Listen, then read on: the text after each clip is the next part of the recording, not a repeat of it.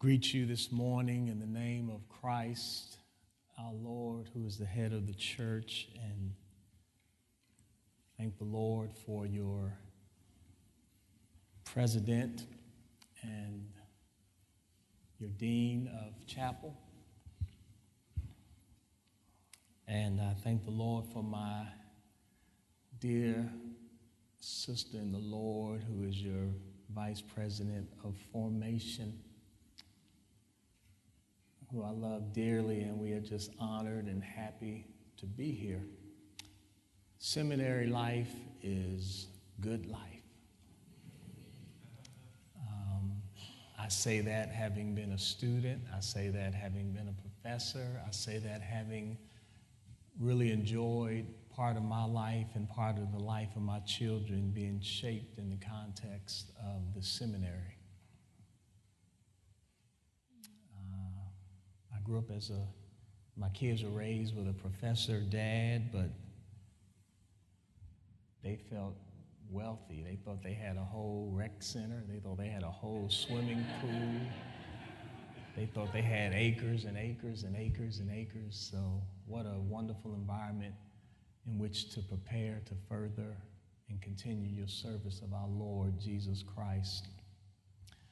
I want to get right to the fourth chapter of Ephesians because, in a, um, in a historic black church setting, 25 minutes is like the sermon introduction. So, but in the broader context of the 1 Corinthians 12 broader body, you just have to adopt, adapt to the, to the climate. And so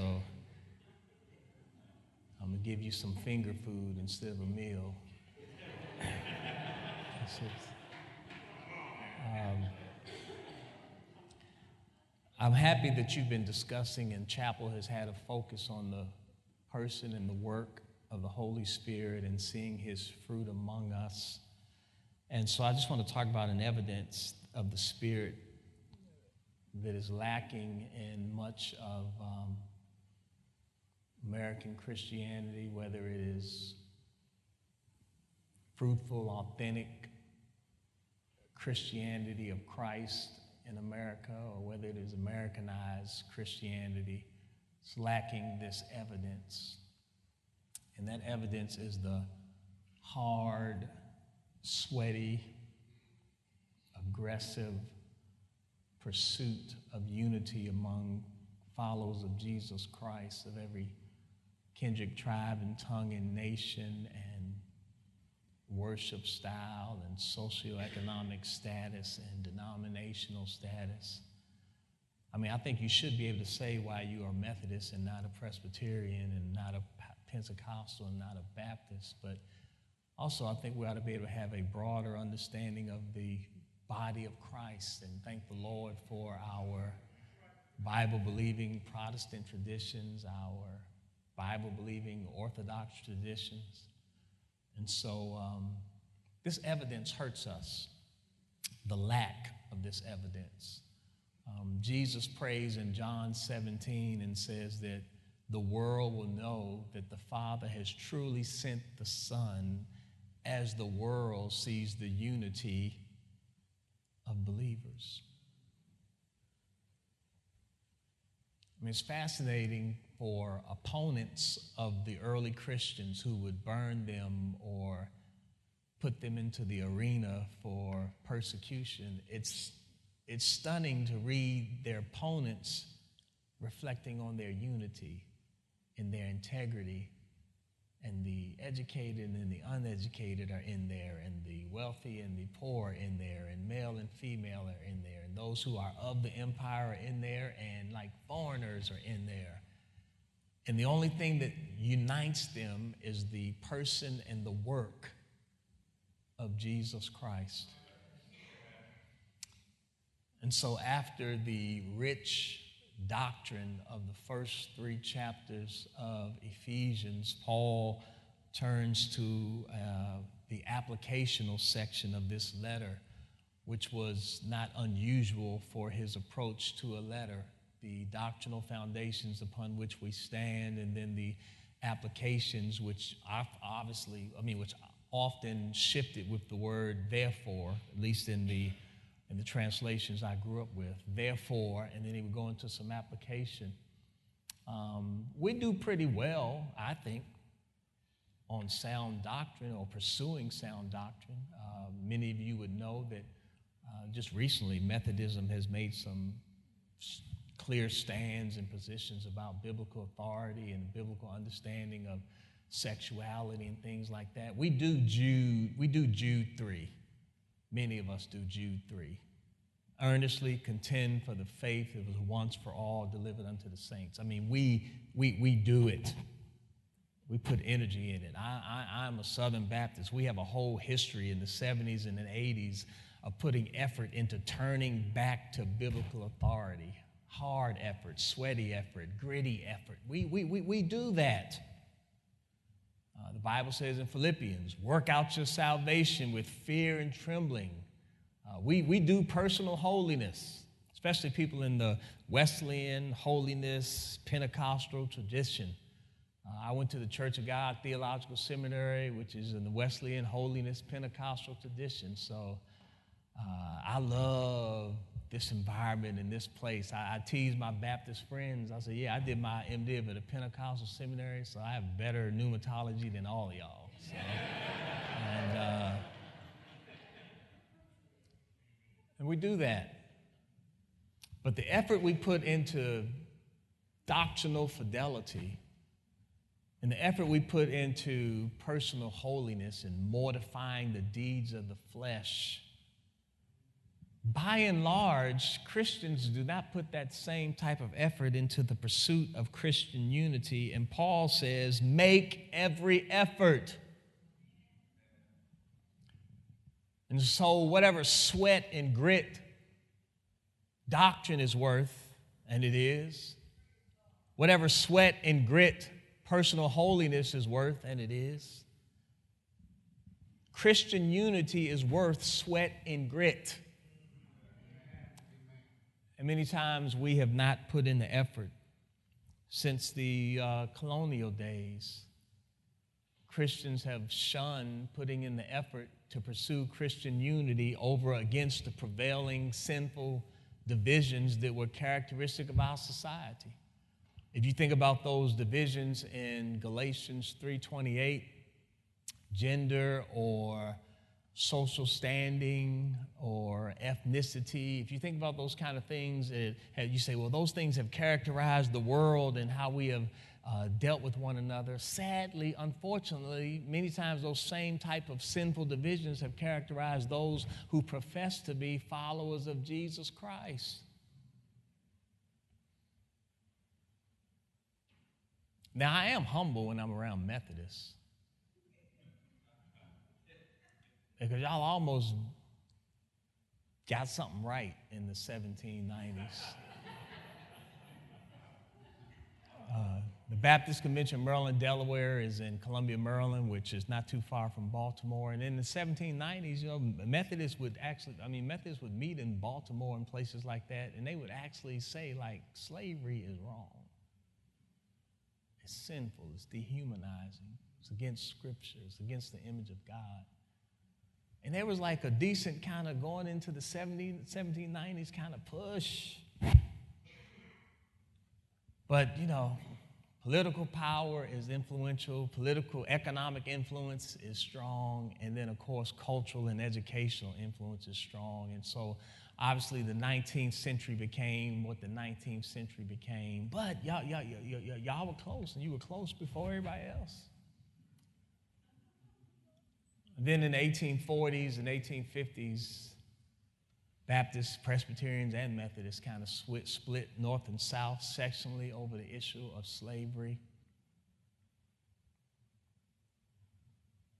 But then we're going to get it right. Because at the turn of the century, with the Pentecostal movement in Azusa Street, that thing was about the Holy Spirit. It's not about our distinctions. And it even starts out with all kinds of people from all kinds of places. The movement of the Holy Spirit.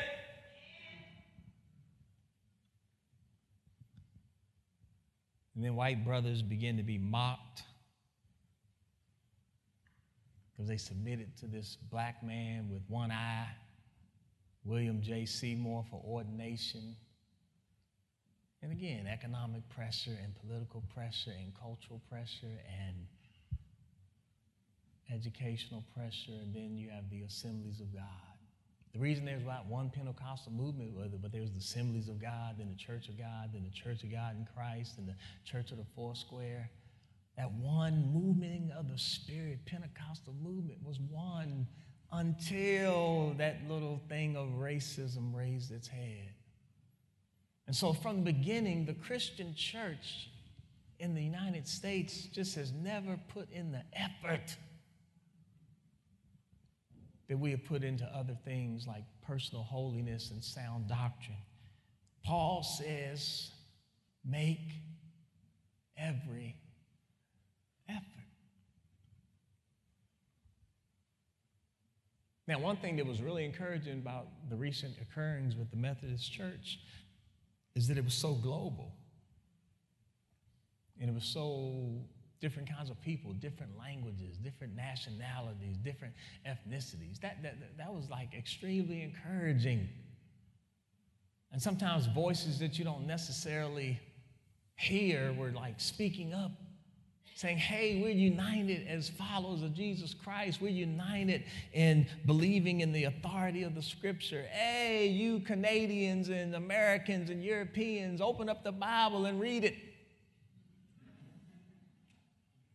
And it was encouraging to hear people from other places of the world say that as equal brothers and sisters standing upon the word of God and the authority of Christ. And so, to people who believe sound doctrine, to people who believe you should be holy, you can't say Methodist without thinking holiness.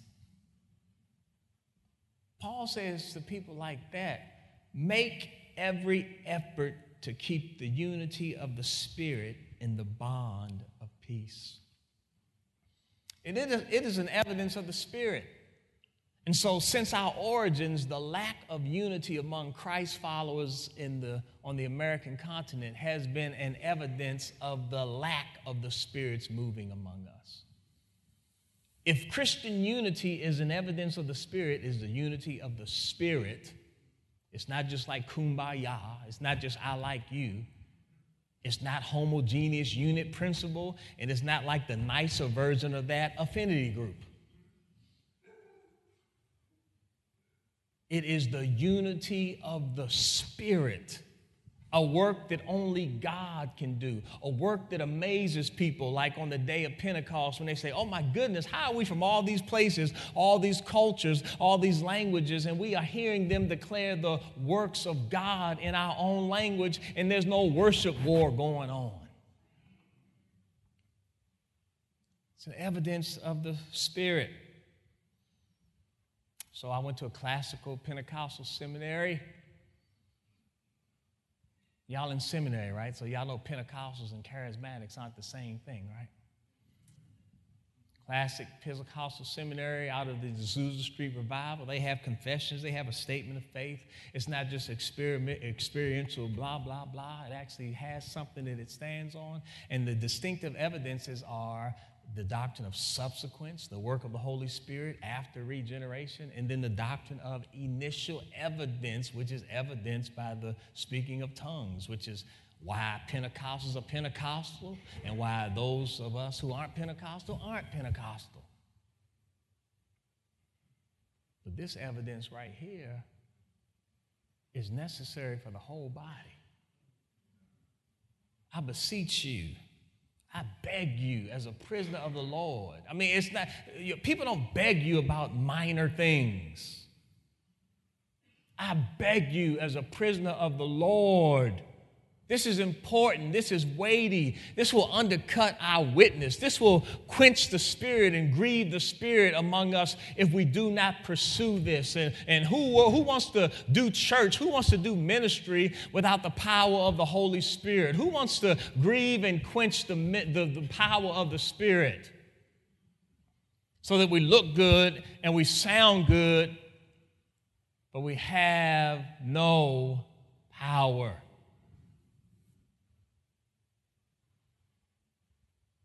If anybody wants power, y'all want power. I ride a motorcycle. I've been in all of the lower 48 except Washington and Oregon and North Dakota, because what's there? Uh,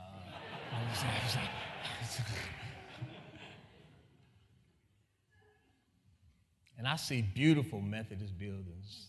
The United Methodist Church and the PCA, PCUSA, y'all kind of like neck and neck in like the architecture anointing.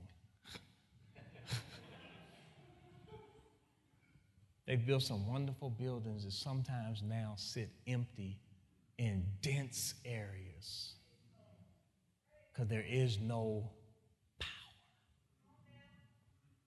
People aren't changed by architecture. People aren't changed by denominational structure. People are changed by the same basic layout in John chapter 3. If anyone's going to see the kingdom of God, they must be born of the. Oh, yeah, y'all can talk back. That's cool.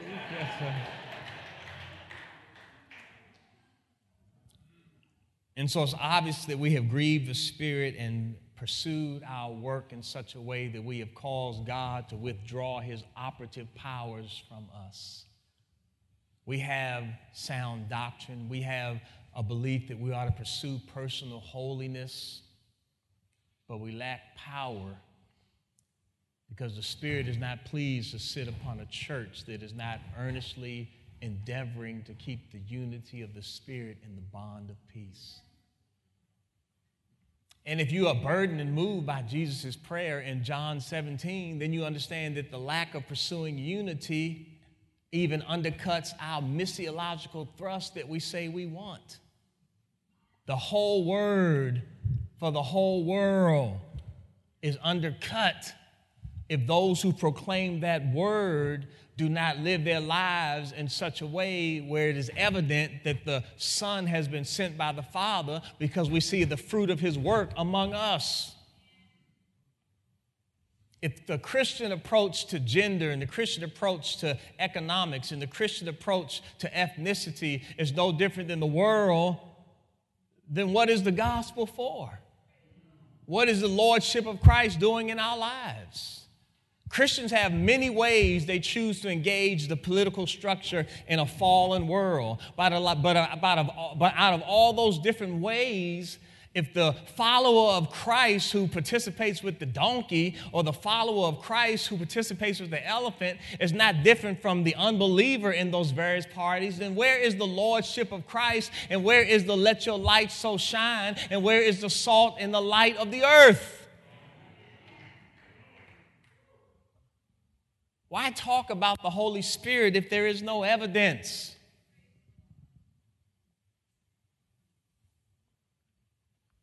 And I like all kinds of gathered worship. Uh, Holy Week, that's kind of when I do my most expansive uh, explorations. That whole week, I'm kind of goofy. That whole week, I talk in my. Uh, Doc Holliday voice from Tombstone. Uh, so what are you doing this week? Um, we're, we're exploring the mysteries of the church at Rome. What are you doing this week? I go to an Anglican. We're exploring the mysteries of the Queen's Church. That's my, my exploration, visiting time. We have all these proclamations. We have all these declarations of who we are, but we're lacking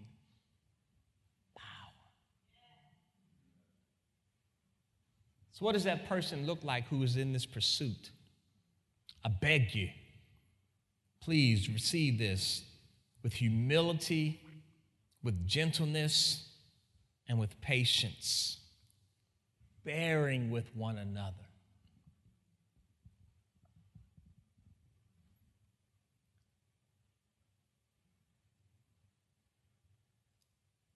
So many of us are not as narcissistic as the broader society, but we're too narcissistic to do this.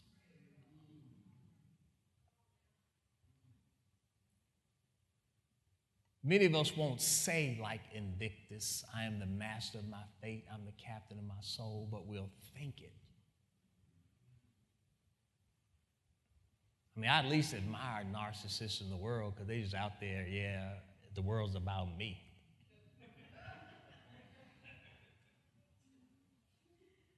I mean, Scarface was honest. It's my world. He says the person who is pursuing this is characterized by humility, gentleness, patience, and putting up with one another. I mean, if social media teaches anything, it teaches you that Christians don't put up with one another. We give each other a very short rope. We'll put up with politicians. We'll put up with other people in society. We'll put up with entertainers. They can do all kind of things. They can be engaged in domestic violence, but you know we'll forgive them. I mean, my favorite running back or basketball player, they can be involved in domestic violence, but we, we, yeah, we'll give them a long. rope. when it comes to a brother or sister in Christ, we give them a short rope. Before I'm gonna call you a heretic, or call you unfaithful to the gospel, or say you left the gospel, or worse, say, oh yeah you're dangling and you're dibbling in cultural Marxism. That's like the voodoo word nowadays.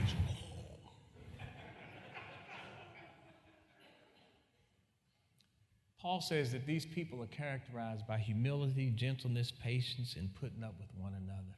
So here's an application question How well do you put up with believers who are different than you? How well do you put up with believers that are immature? How well do you put up believers that have different backgrounds than you have? How well do you put up with folk that do things to cause you to have to put up with them?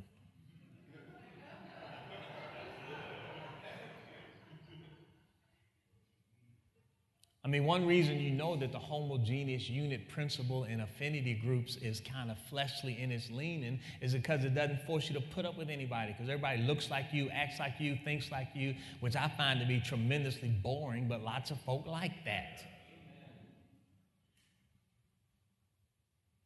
We plant churches in the 32 largest cities in America and other places.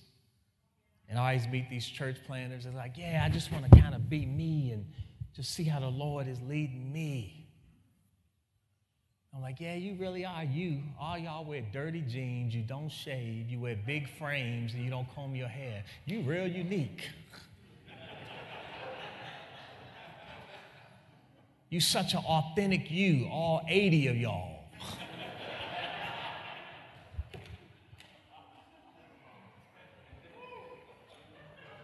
How much do we have the spiritual discipline and the spiritual strength to put up and bear with one another.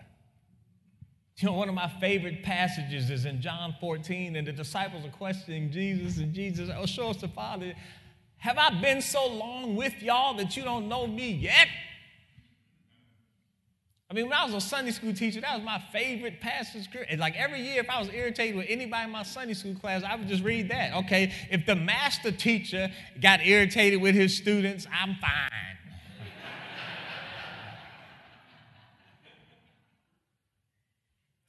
Gentleness, humility, patience. Stop writing people off so fast. Secondly, he says, have to push on in the finger food fashion. Secondly, he says, make every effort. I mean, do we even have a plan for being unified in the body?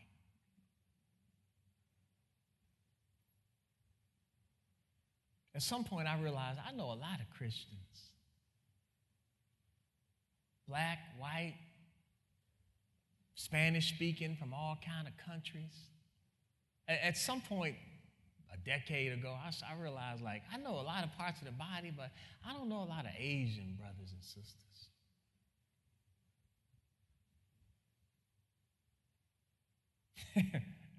and this passage is so good. It says, make every effort to keep unity because you have to like reach out and develop relationships. Because some backgrounds and cultures, a lot of our Asian brothers, They're just not as pushy and big mouth as like black folk, white folk, and Latinos. they have a little more reserve. this lady joined our church, and I remember, uh, like, hey, good, historic Black Baptist Church, Louisville, Kentucky. Hey, how you doing? And uh, one of my deacons, he was like, he's like, yeah, Pastor, we getting a lot of different kind of members, and you know, I know you. He's like, you just good old Southern church folk. He's like, every culture is not like a hugging type culture. I was like, what do you mean? He's like, yeah, yeah, yeah. You were like, yeah. And that Korean lady was like, ah.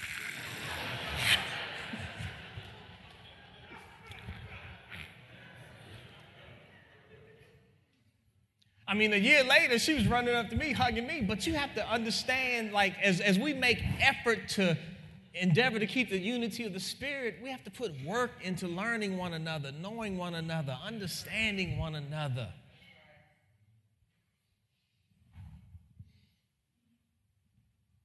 I probably spent over a decade, and I need to change. I probably spent over a decade wearing these Johnston and Murphys because a Korean lady gave me these shoes and wrote on the box, Blessed are the feet of those who preach the gospel.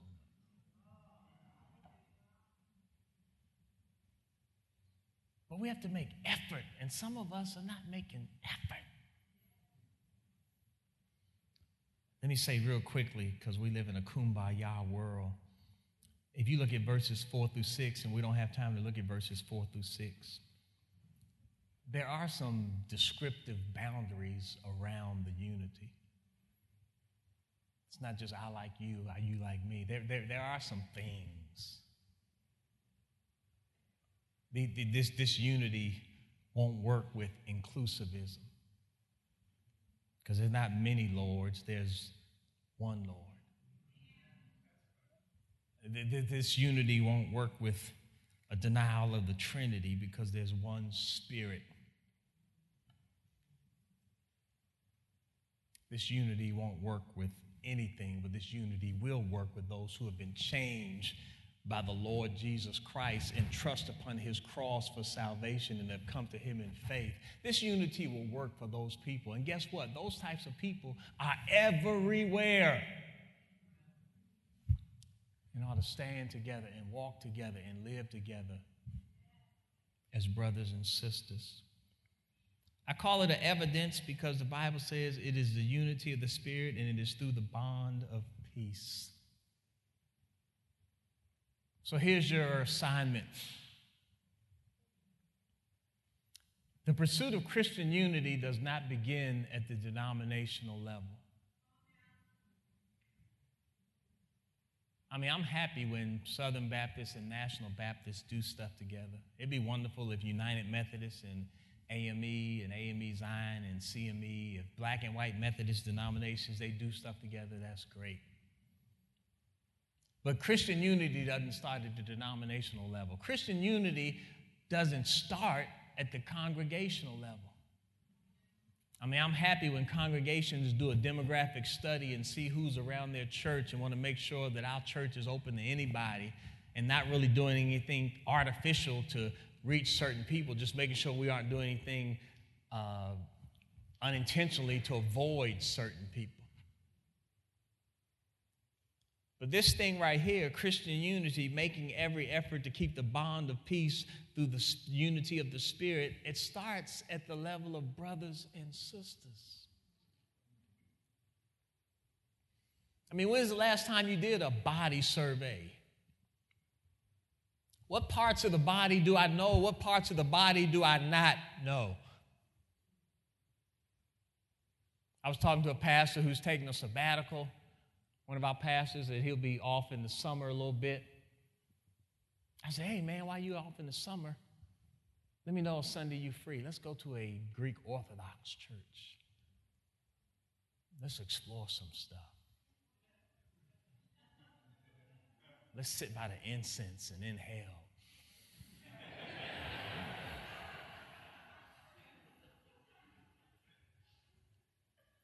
What parts of the body do you know beyond your part of the body? I mean, if I call myself Methodist, I mean, how can I be a Methodist and I am a seminarian and I'm preparing for ministry and I've never been in an African Methodist Episcopal church or I've never been in a CME church or I've never been in an AME Zion church or I've never been in a Free Methodist church? How can I be a Methodist and I only know a slice of Methodist? Even if it's the fattest slice, it's still just a slice. Make some efforts. And then nothing's more personal in the scripture and in much of Eastern culture today, and, and matter of fact, every, every part of the culture except kind of Western autonomous individualism, nothing's more intimate and personal than the dinner table. So, really, the first applicational test is who do I eat with 360 days out of a year?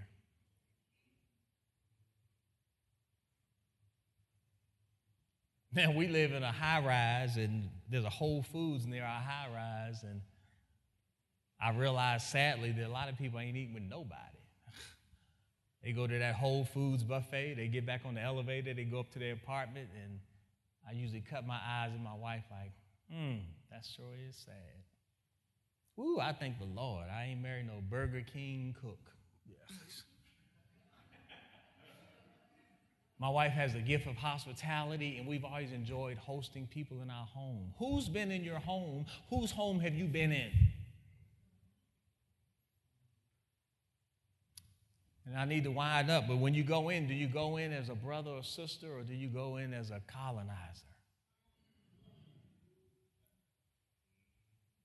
Preaching in Gainesville, and an Indian family wanted to host us.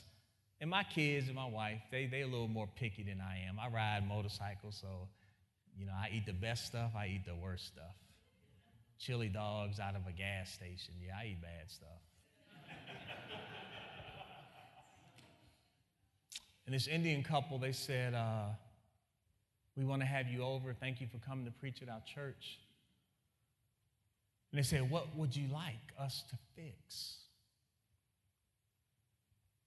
and my wife and my kids.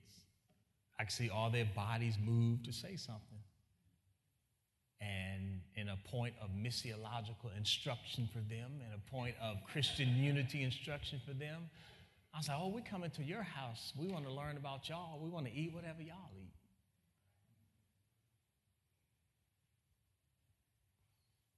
And uh, I have a daddy's girl.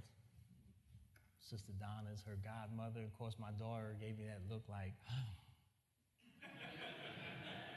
my daddy's the pastor. I'm used to the church folks serving me. I'm used to having what I want. You mean we're going to eat what they eat? Yeah. Make every effort.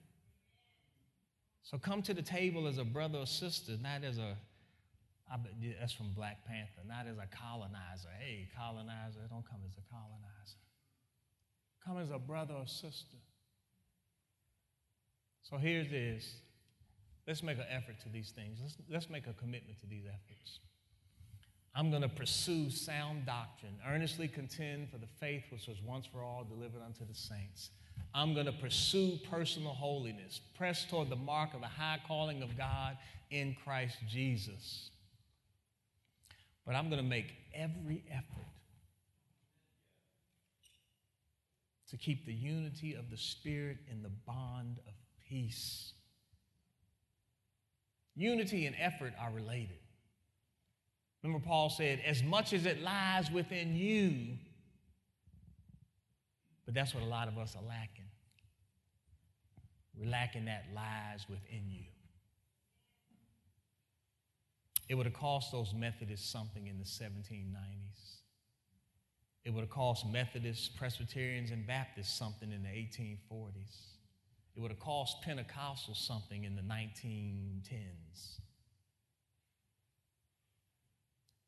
So I ask you today, my Methodist brothers and sisters, y'all are organizationally in some of your denominations at some turning points, but more than denominationally, just as the body of people who say we are the sons and daughters of Wesley and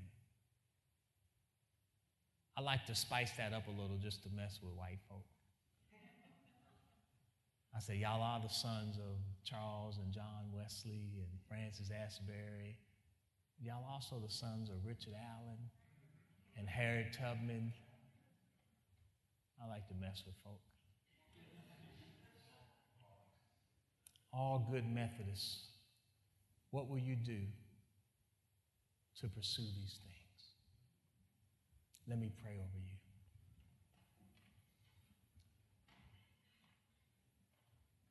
Father, thank you for this assembly of brothers and sisters who love you and are preparing to serve you in different ways. Please give them the ability to not be spiritually lazy.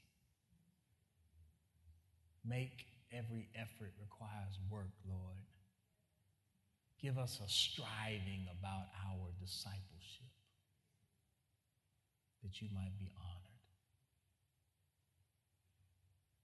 Before you do it at our denominations and in our congregations, Lord, please do it in our homes. Let our children eat meals with people from different parts of the body so that they know that the kingdom of Jesus Christ is broad. There are many members, but there's one body. And we ask this for the glory of Jesus Christ. Amen.